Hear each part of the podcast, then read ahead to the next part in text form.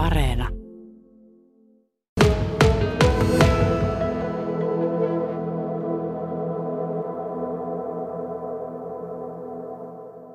Täällä studiossa vieraana on mies, joka on ollut parikymmentä vuotta cleantech-yrittäjänä muun muassa Keski-Euroopassa. Hän on vetytuottaja, Haikamaitin perustaja, niin sanotun Vetybotnian ohjausryhmän puheenjohtaja ja monessa muussakin vetyroolissa.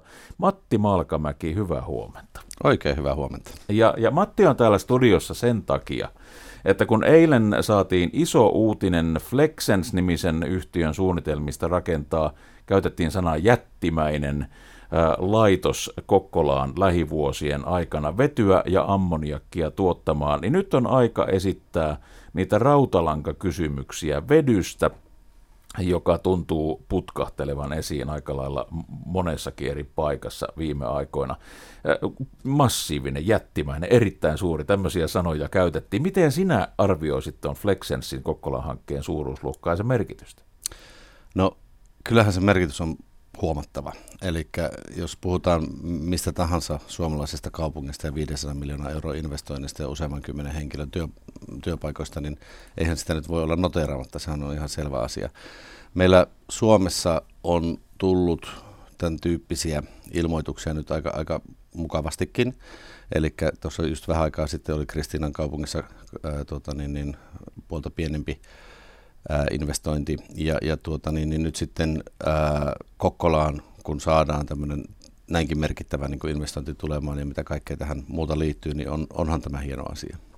Niin siis äh, Harjavaltaa muistaakseni on rakenteella semmoinen 20 Kyllä. megawatin laitos. Nyt Kokkolassa puhutaan kolmesta sadasta ja tiedän, että tämä on vähän huono sanavalinta, mutta mistä tämä vedyn räjähdysmäinen nousu tässä nyt niin yhtäkkiä kertoo? No kyllä se on siitä, että meillä on ilmastonmuutos, jota nyt halutaan ruveta taklaamaan. Ja, ja puhutaan, no rakkalla lapsella monta nimeä, jotkut puhuu vihreästä siirtymästä, jotkut puhuu niin teollisuuden murroksesta, jotkut puhuu vähähiilistymisestä. Mutta vety on ainoa semmoinen alkuaine, joka mahdollistaa teollisuuden vähähiilistämisen näin niin suuressa mittakaavassa. Ja nyt kun puhutaan näistä ilmastokokouksista ja muista, niin sieltä on ruvennut tulemaan – tämmöisiä niin kuin päätöksiä huomattu se, että vety, vetyyn on siirryttävä ihan sen takia, että asioita ruvetaan tekemään niin kuin puhtaammin ja siirrytään, siirrytään pois tämmöisestä hiilidioksidipainavasta teollisuudesta, jos näin voi sanoa. Ja, ja tuota, niin, niin meillä on EU-ssa, Kauko-idässä, USAssa, Kanadassa ympäri maailmaa tulossa tämmöisiä niin kuin vedyn käyttöä lisääviä tämmöisiä niin kuin, äh, investointihelpotuksia ja kaikkea muuta vastaavaa, niin tämä on osa tätä isoa, isoa kehitystä. No siis tämä Kokkolan Flexensin laitoshanke, siellä tehdään paitsi vetyä, niin myös sitten siitä vedystä jatkojalostetaan ammoniakkia. Kyllä. Eli jos sinä olisit toimittaja ja sun pitäisi otsikoida, niin käyttäisitkö, on, onko se vetytehdas vai ammoniakkitehdas vai mikä se laitos on yksinkertaistaen kansalle kerrottavaksi? Tota niin, niin sä kysyt vetymieheltä, niin totta kai mä sanon vety, vety että tota, se, on, se on näin. Vetyhän on, on todella semmoinen, niin kuin, jos, jos ajatellaan niin kuin niitä leikopalikoita, että se on se pienin, minkä voi laittaa vähän joka paikkaan, mistä voi ruveta rakentamaan vähän niin kuin kaikkea. Ää, niin, niin tuota, vety mahdollistaa paitsi ammoniakin tekemisen, metaanin, metanolin ja niin päin pois. Että se on tavallaan niin kuin se ensimmäinen askel. Hmm. Ja, ja sen jälkeen, jos, jos halutaan tehdä ammoniakki, niin sehän on yksinkertaisuudessaan sitä, että tislataan ilmasta, valtaosa tästä ilmasta, mitä meitä ympäröi on typpeä. Ja, ja tuota, tislataan typpeä ja, ja sitten on se vety, laitetaan ne yhteen, meillä on ammoniakkia. Eli tuota, tämän tyyppisillä prosesseilla niin voidaan tehdä niin kuin tässä tapauksessa lannoiteteollisuuden raaka-ainetta tai, tai muuta vastaavaa. Että kyllä, kyllä se on niin kuin, mun mielestä se on vetytehdas, jos on sitten tämmöinen niin kuin, tavallaan lisäarvopalikka, jos näin voidaan sanoa, ja se ammoniakki on sitten se lisäarvoa tuova. No kumpi on tällä hetkellä yleisempää, että et, et on laitos, joka tuottaa pelkästään vetyä, vai sitten se, että se on, on laitos, joka tuottaa vetyä ja jatkojalostaa siitä sitten jotakin muuta, oli se sitten ammoniakki tai metani tai joku muu? Tota, kyllä siis vetyhän aina käytetään tai pyritään käyttämään nimenomaan johonkin. Eli se on tällä hetkellä valtaosin ihmiskunnalla sellainen niin teollisuuden raaka-aine. Ja, ja siinä mielessä niin maailmalla niin väittäisin, että yli 90 prosenttia vetytehtaista on sellaisia, jotka tuottaa sitten sitten sen, sen vetynsä jonnekin. Ja lannoitetehdas nimenomaan on, on aika usein tämmöinen niin ammoniakkitehdas on, on niin kuin se, mihin sitä käytetään, että sitä niin kuin tehdään eniten. Mutta nyt tulevaisuudessahan puhutaan myös siitä, että voidaan, voidaan käyttää sitä vetyä nimenomaan energiapuolella. Eli että tehdään tuulesta vetyä ja jos ei tuule, niin sitten tehdään vedystä sähköä. Että siinä tietenkin on, on tämmöisiä niin hyötysuuden ongelmia ja muuta vastaavaa, mutta tosiasiassa niin jos, jos mennään oikein suureen mittakaavaan, niin kyllä se toimii. Toi Flexensin vety tuotetaan elektrolyysillä, eli nyt siinä siis vesi hajotetaan sähkön avulla vedeksi ja Kyllä. hapeksi, eikö näin? Ja, ja sinun perustamasi yritys Haikamai, te tuotatte vetyä pilkkomalla metaania. Oikein. Kumpi on siis, on, onko jompikumpi tehokkaampi tapa, onko jompikumpi, miksi on e, eri tapoja? No Äh, Tämä on, tää on tämmöinen lainsäädäntö, tai siis regulaatiokysymys siinä mielessä, että jos... Regulaatio jos, siis sääntely. Sääntely, kyllä. Eli jos, jos me tehdään niin sanottua vihreää vetyä, tehdään sitä niin kuin tuulivoimalla, niin, niin silloin se elektrolyysi on ainoa, ainoa vaihtoehto käytännössä. Ähm, Haikamaitin äh, tuote metaani, metaanista niin kuin pilkkomalla tehty vety ja, ja tuo kiinteä hiili, niin, niin ne on sellaisia, mitä voidaan tehdä joko maakaasusta, biokaasusta tai esimerkiksi juuri tällä tavalla tuotetusta, äh, mitä, mitä Flexens tekee tuota, niin, niin, äh, vetyä, jos siitä tehtäisiin metaania, jos sitä taas pilkotaan mm, eteenpäin. Mm. Että nämä niin kuin, tavallaan tukee toisiaan, että ei tässä sillä tavalla mitään, mitään semmoista niin kuin kilpailuasetelmaa kyllä ole. Lupasin tyhmiä kysymyksiä, tässä yksi niistä. Kun yksi yritys tekee metaanista vetyä ja toinen tekee vedystä metaania, mitä järkeä siinä on? no eihän siinä mitään järkeä jos se tehdään tässä niin kuin lähialueella. Eli kyllähän, kyllähän meidän pitää niin kuin katsoa iso, isompaa mittakaavaa, mutta tosiasia on se, että vedyn kuskaaminen ympäri maailmaa on hirveän vaikeaa. Eli vetyä, jos tuotet vietäisiin tämmöisenä nestemäisenä, niin sen, se vaatii, tai se lämpötila, kuinka kylmää sen pitää olla, niin on vain parikymmentä astetta yli absoluuttisen nollapisteen. Mm-hmm. Eli todella kylmää. Se on nyt käytännössä jopa ihan näytetty ja koke, kokeiltu, että se, se ei tahdo toimia.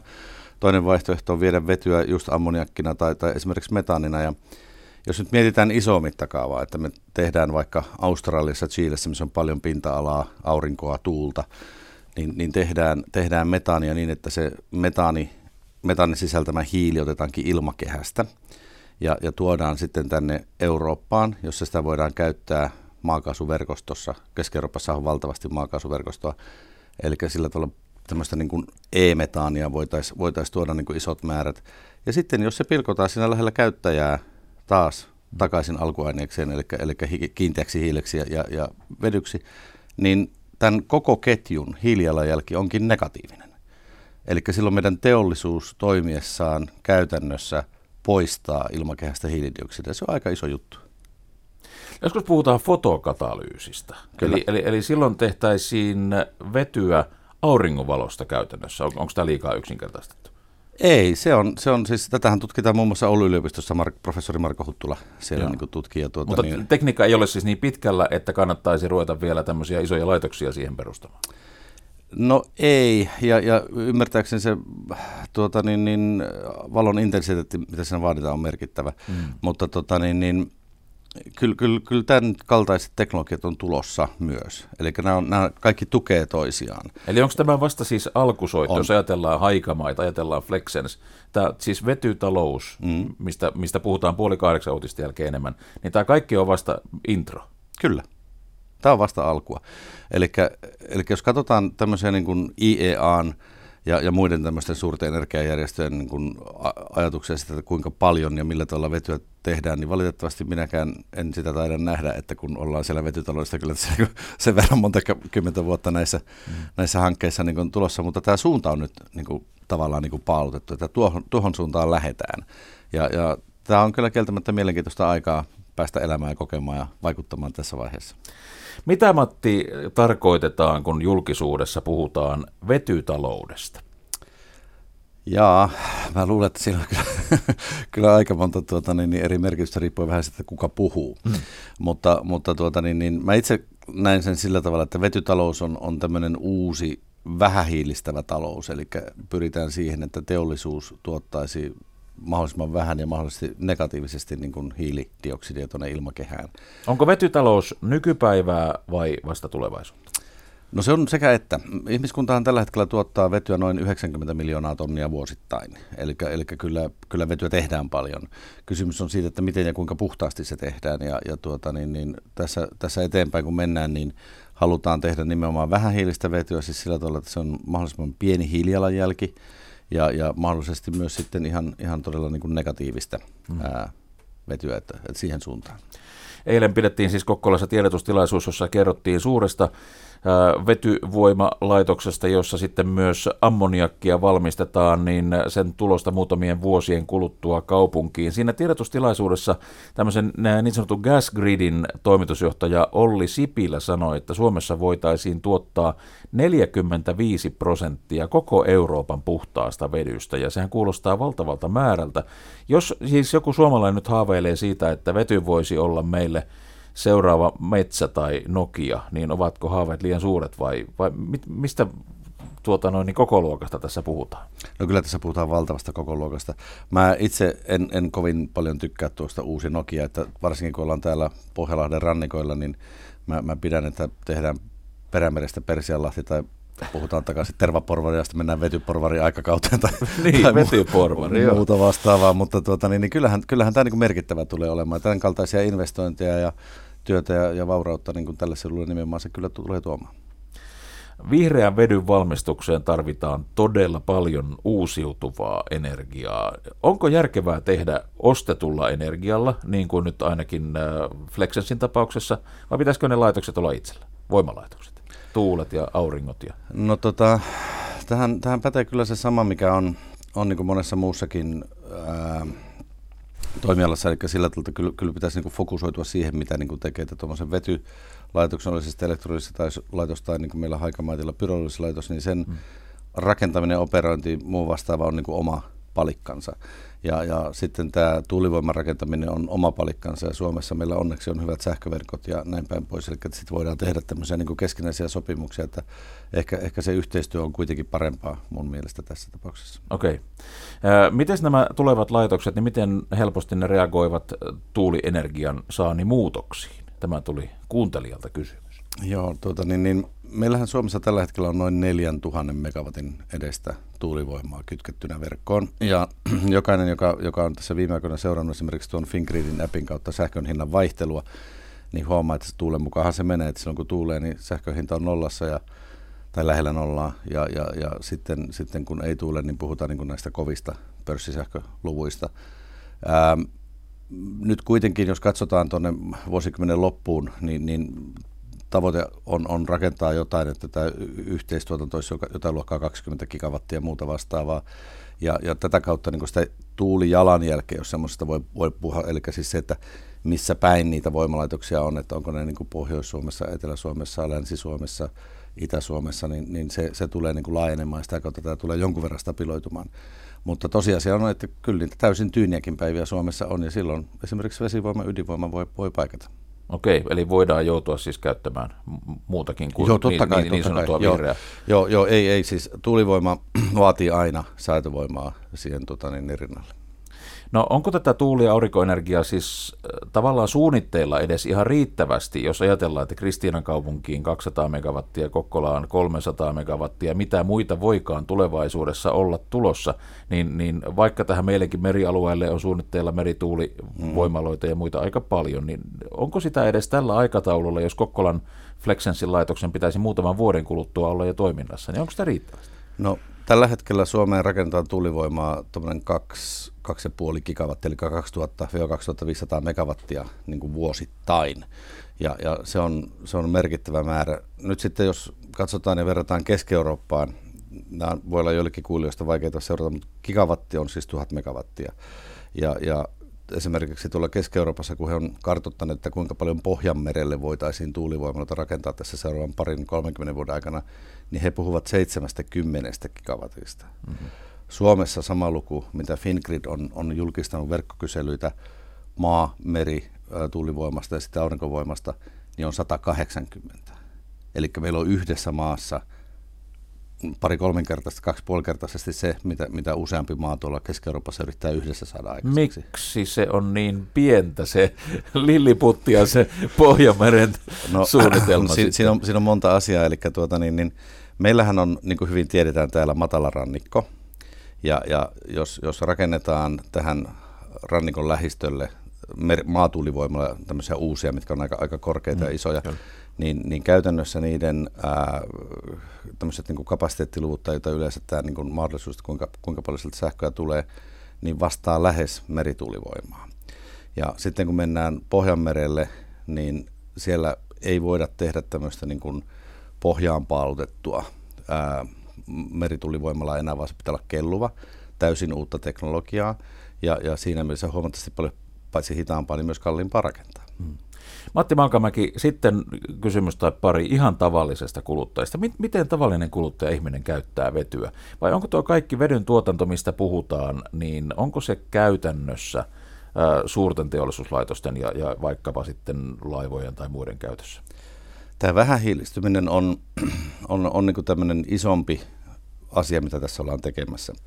Ja, ja, ja voisin sanoa, että niin kuin ihan lähiaikoina ei olla siinä tilanteessa ja oikeastaan tuskin koskaan, että, että merkittävissä määrin kuluttaja käyttäisi vetyä. Et vety on, on kyllä niin kuin teollisuuden ää, vähähiilistämisen menetelmä. Ja, ja taas se, miten se näkyy kuluttajille, tämä vähähiilistyminen on sähkön käytön lisääntyminen. Mm. Puhutaan ilmalämpöpumpuista, maalämpöpumpuista, ne on kaikki tuttuja asioita nykyään. Ja, ja siihen suuntaan sillä tavalla niin kuin kuluttaja osallistuu näihin talkoisiin. Eli kun puhutaan kaikista näistä vetyhankkeista, missä sinäkin olet mukana ja moni muu, niin tuota, esimerkiksi vetyautoilu niin on jotain aivan aivan niin kuin ihan pientä toimintaa siinä yhteydessä, vai, vai miten sanoisit? Otetaan, Helsingin Sanomissa oli mielenkiintoinen juttu aiemmin tänä syksynä, GTK-asiantuntija muistaakseni sanoi, että maailmassa metallit eivät riitä edes sähköautojen ensimmäisen sukupolven akkujen tarpeisiin, joten siinä mielessä moni ehkä miettii, että olisiko se joku sitten muu tapa autoilla tässä maailmassa parempi, niin kuin vaikka vety. Mutta miten paljon näillä kaikilla hankkeilla on tekemisistä vetyautoilun kanssa? No vedyllä, niin kuin tuossa aikaisemmassa vaiheessa puhuttiin, niin voidaan tehdä myös synteettisiä polttoaineita, joilla voi olla jopa negatiivinen hiilijalanjälki. Ja, ja jos me puhutaan metanolista tai dimetyyliettilistä, joka on tämmöinen synteettinen diesel, niin, niin näiden käyttö autoissa jossakin vaiheessa tulevaisuudessa tulee ihan varmasti vastaan, koska, koska silloin vaan tehdään niin kuin sitä matkaa vähän hiilisesti. Tosiasia on se, että kyllä, kyllä niin kuin akkuteollisuus puhuu, puhuu ihan vakavissaan siitä, että meillä on raaka-ainepula, että täällä Kokkolassakin Keliperin kalvoja, ne, jotka on seuranneet, miten, miten kerrotaan, niin puhutaan, että kuinka paljon liittiumia oikeasti tarvittaisiin maailmalla, että niin. kuinka, kuinka niin kuin merkittävä se pula on. Ja, ja tota, siinä mielessä niin tämmöinen täysin sähköistyminen esimerkiksi just sähköautojen kohdalla, niin se on mahdollista niin kuin määrättyyn rajaan asti. Mutta, mutta sen jälkeen pitää, pitää miettiä niin kuin muita vaihtoehtoja vetyauto ei sinällään kuitenkaan ratkaise sitä ongelmaa, koska vetyauto on sähköauto. Eli se, siellä, siellä, tota, tullaan samoihin ongelmiin. Tullaan samoihin ongelmiin, kyllä. Nyt hieman hoputan, koska meillä on yksi aihe käsittelemättä, ja se on itse asiassa aika iso aihekin vielä. Puhutaan tämmöisestä kansainvälisestäkin vetyverkostosta. Gasgrid Finland on, on yksi tämmöinen, joka on siis Suomen sisällä ilmeisesti. Onko se vetyputkiverkosto? Gasgrid on siis yhtiö. Jos puhutaan tämmöisestä niin kuin kantaverkkoyhtiöstä, meillä on kaksi kantaverkkoyhtiötä, tämmöisiä valtionomistamia monopoliyhtiöitä. Toinen on Fingrid, joka ylläpitää valtakunnan kantaverkkoa, ja, ja toinen on Gasgrid, joka on vasta perustettu yhtiö, ja he pitää huolta tästä niin kuin kaasuinfrasta. Ja mikä sitten on se hanke, joka suunnittelee sitä koko Pohjanlahden ympäri ja jopa Keski-Eurooppaan asti ulottuvaa vety putkea? No tällä alueella tämä on yhteenliittymä Gasgridistä ja heidän ruotsalaisesta kumppanistaan Nordionista. Ja, ja tämä on nimeltään Nordic Hydrogen Route, jossa todella niin kuin tuolta Vaasasta aina Kiirunaan asti Pohjois-Ruotsiin suunnitellaan tämmöistä vetyputkistoa ja aikaa myöten on tarkoitus, että luodaan tämmöinen niin sanottu European Hydrogen Backbone, joka on, on sitten tämmöinen verkosto. Jossa, selkäranka. Jossa, selkäranka, joo. kyllä. Jossa, jossa niin kuin katsotaan, että myös vetyä voitaisiin täältä kuskata jopa vetynä tuonne Keski-Eurooppaan. Itse suhtaudun siihen, että me tuotettaisiin vain vetyä Suomesta, niin hieman, hieman kyseenalaistan sitä, koska mun mielestä meidän pitäisi tuottaa just tämmöisiä lisäarvotuotteita, niin kuin esimerkiksi ammoniakkia, mitä Flexen saa. Eli meidän pitäisi pystyä jalostamaan enemmän eikä tuottaa vain al- alkutuotetta. Kyllä. Okei. Okay. Ja vielä yksi juttu, sinä olet mukana esimerkiksi niin sanotussa Vetybotniassa, ohjausryhmän puheenjohtaja. Mikä sitten Vetybotnian erottaa näistä muista hankkeista? Mitä te teette? Vetybotnia on ikään kuin semmoinen sateenvarjo. Eli meillä on Suomen ja Ruotsin tämmöinen yhteinen hanke käynnissä. Ja mä oon käyttänyt tätä sateenvarjoa sillä tavalla, että se sateenvarjo-osuus, joka näkyy kauas, niin se on semmoinen, millä me pyritään markkinoimaan tätä aluetta tuonne Keski-Eurooppaan, houkuttelemaan tänne sijoittajia, houkuttelemaan tänne mm-hmm. teollisuutta.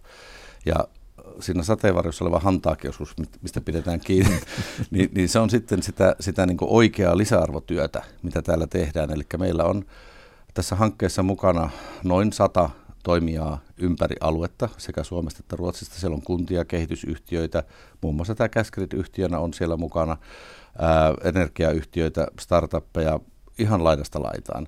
Ja, ja siellä tehdään ihan oikeasti kädetsävässä työtä siitä, että mitä kaikkea pitää saada ratkaistua, että tämä vetytalous tänne syntyy. Eli siellä mietitään koulutusohjelmia, siellä mietitään turvallisuusasioita, kaavoitukseen liittyviä asioita, ihan kaikkea, että tämä mahdollistetaan tämä hanke.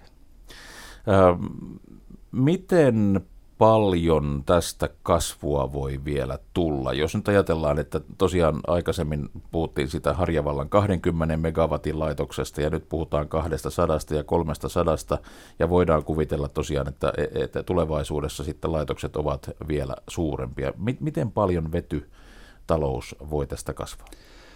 No paljon ja, ja tuota, niin, niin mä itse lasken sen tällä tavalla, että nyt meillä on toi Pohjois-Ruotsi ää, niin kuin alueena, Nurpottenin alue, joka on tässä ihan muutamassa vuodessa, sanotaan puolen vuosikymmenen aikana, niin kyennyt houkuttelemaan yli 10 miljardin euron investointipäätökset. Mm-hmm. Ja, ja nyt jos ajatellaan, että me ollaan vasta pääsemässä vauhtiin, niin kyllähän tämä, nämä on vielä niitä, niitä, niitä niin kuin baby steps, mitä tässä otetaan, joku 500 megawatin korjaa 500 miljoonan euroa investointi tai joku muu vastaava, niin kyllä, kyllä me nähdään ja halutaan kokea, että näitä ilmoituksia tulee paljon lisää.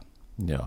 Ja Haikamait, sinun yrityksesi, mikä teidän tilanteenne tällä hetkellä sitten on tästä, tästä eteenpäin, minkälaisia suunnitelmia? No, Haikamait on tässä metaanipyrolyysi-asiassa itse asiassa Euroopan ihan johtavia firmoja.